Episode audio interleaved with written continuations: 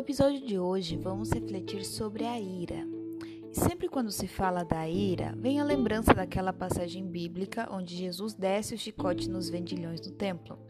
Então vamos esclarecer as coisas para não fazer disso uma muleta para justificar as nossas ações.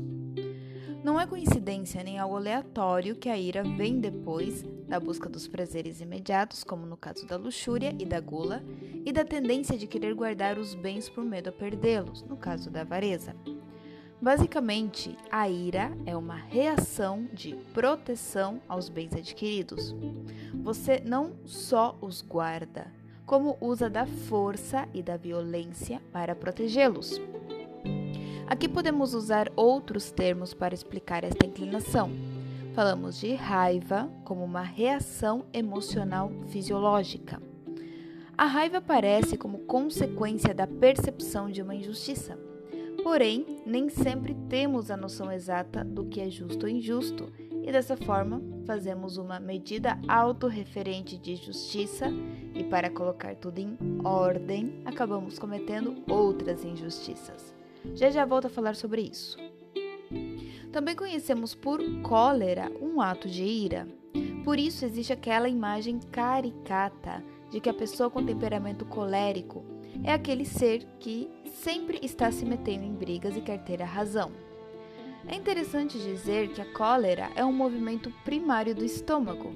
E se você conseguiu dar o tratamento para inclinação da gula, comece a prestar atenção se você começou a ficar menos irritado só com o ato de mastigar bem a comida, diminuir a porção e fazer jejum. Hipócrates, o pai da medicina, observou que o humor se originava de quatro fluidos corporais. Esse foi o esquema básico da teoria dos temperamentos. Entre essa explicação, dizia que o excesso de bilis amarela, que é produzida no sistema digestivo, era responsável pelo movimento da cólera. Hoje em dia, existe uma explicação um pouco mais detalhada sobre a teoria inicial de Hipócrates, mas que em momento algum o contradiz. O cortisol é um hormônio produzido pela glândula suprarrenal, que é responsável pela resposta ao estresse. Podemos falar basicamente de estresse bom e estresse ruim. Estresse bom é aquele que te faz levantar da cama logo cedo para que você possa cumprir com o teu dever. E o estresse ruim é aquele que te deixa doente. Esse estresse ruim pode também se dividir entre estresse físico e estresse mental ou emocional. Como eu tenho uma, uma certa intolerância alimentar, quando eu como aquilo que me faz mal sem ter o cuidado de proteger meu estômago, eu provoco um estresse no meu corpo, pois ele tem que fazer um esforço muito grande para combater aquela substância patógena para meu organismo. Como a psique funciona da mesma forma, só que não de maneira tão simples. Quando você se expõe a um, abre aspas, perigo, tua mente vai mandar tua suprarrenal aumentar a produção de cortisol, pois entendeu que você precisa dele para poder agir. Esse perigo se chama fatores estressores ou estressantes. E quando eles se repetem de maneira prolongada, intensa e incessante, teu corpo não sabe mais o que fazer com tanto cortisol e teu fígado começa a filtrar. Teu corpo começa a trabalhar sob pressão, produzindo muita irritabilidade Pois, como já falamos lá no episódio da luxúria, todo mundo fica chato quando está cansado. Isso também produz problemas estomacais ou intestinais e dor de cabeça, tipo uma ressaca. Isso é a cólera e precisa de um tratamento clínico o quanto antes perceber que tem esses sintomas. Agora vamos voltar a falar da raiva. Falei que a raiva é uma, é uma emoção Toda emoção é uma resposta fisiológica a um estímulo. A raiva é produzida quando existe uma percepção de injustiça. Por isso, ela é uma emoção de ação. E se você não age, aquela raiva fica aí guardada, se remoendo dentro de ti. Essa raiva se transforma em rancor e o rancor em tristeza. Mas essa ação não precisa ser uma resposta ou enfrentamento direto contra a pessoa que cometeu a injustiça. Muitas vezes a raiva pode ser canalizada em algo de natureza diferente, como a pessoa que, ao ser insultada, vai e faz o trabalho mais lindo para entregar e ser elogiada na frente de todos. Em momentos de raiva, já escrevi um capítulo inteiro de um livro sobre temperamentos, pois se ficasse pensando na ofensa, perderia um precioso tempo, pois não iria adiantar de nada. Mas o problema real acontece quando começamos a achar que temos o direito de ser tratados bem o tempo todo. E aí surge aquela tendência de não levar desaforo para casa. Agora começamos a falar da ira como uma inclinação, já que se não fizermos nada, ela vai nos puxando e nos envolvendo até virarmos prisioneiros dela. E se engana a pessoa que acha que não devolver um insulto é controlar a ira. Tem pessoas que implodem e isso depois se transforma em uma gastrite nervosa, pois lembre, ela é um movimento do estômago. Vamos pegar um exemplo muito simples. Um casal de namorados discute e a moça termina com o rapaz. Logo, o rapaz, por se sentir injustiçado e com muita raiva, começa a contar para quem ele puder sobre os detalhes das suas intimidades, difamando a moça. O pai da moça descobre e fica muito irado, vai na casa do rapaz e dá uma surra nele dois homens irados, tendo uma ação em relação à sua ira. Podemos dizer que ambos estão errados? Eu diria que a atitude do pai foi muito sensata, já que uma conversa não resolveria as consequências das ações do rapaz. Poderíamos falar em um processo judicial por difamação, mas sabemos que não teria muito resultado. Poderia ser pior.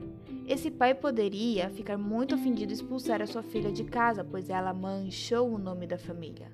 Neste caso, ele estaria pensando somente em si e lembrando que isso seria um movimento da avareza, e sendo injusto com a filha, sua ira não estaria bem direcionada. Essa é a diferença sobre o ato de ira de Jesus que comentei lá no começo do episódio. Chamam de a justa ira, que é o movimento de aplicar a justiça de uma forma violenta quando nenhum recurso pacífico funcionaria.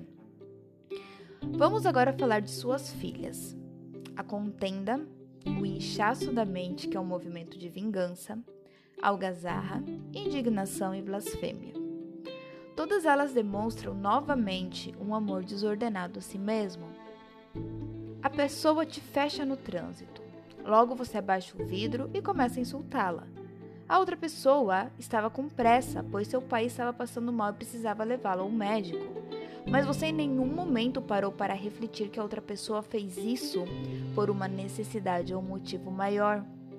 A ira sempre nos faz atribuir ao outro a intenção de fazer um mal. Ela não nos deixa pensar em um motivo nobre pelo qual a pessoa agiu dessa forma. Não é ser ingênuo, é você buscar uma explicação razoável e boa para a ação do outro. E isso já virou moda. A pessoa vai no centro comercial e, se sente, e ao se sentir mal, mal atendida, faz um escândalo dizendo que vai fazer com que muitas pessoas deixem de comprar naquele local. Quantas vezes você já viu clientes maltratando o garçom no restaurante? Todos esses atos de ira são ações egoístas de se achar o centro do universo, onde o mundo todo deve te reverenciar como um ser supre supremo. Existe ainda aqueles que se ofendem com uma correção, e aqui não estamos falando de crítica, estamos falando de correção mesmo. É claro que aqui temos que separar a pessoa que corrige para se sentir superior e rebaixar a outra daquela que realmente quer que o amigo melhore. Por isso é muito importante falar da sua virtude contrária. Alguns materiais falam da mansidão e outros da paciência. Independente de qual seja, a sua natureza é a mesma aguentar a ira e dar um significado a ela. Sempre falo que você não pode jamais pedir paciência a Deus. Na verdade, você não pode pedir nenhum tipo de virtudes, pois a virtude deve ser praticada. E quanto mais paciência você pedir a Deus, mais situações estressantes Deus te dará para que você possa praticá-la.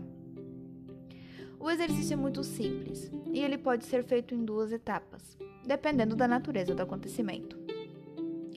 Na primeira, quando você perceber o sentimento de ira te dominando, você vai observar a situação que a causou, e se tiver outra pessoa no episódio, você vai tirar o teu eu da equação e se concentrar no outro, dando uma boa justificativa para o que aconteceu. Você pode escutar a sua explicação ou simplesmente imaginar que ele apenas se distraiu e por isso tropeçou em você ou que ele está passando por um momento muito difícil e isso está ocupando toda a sua atenção.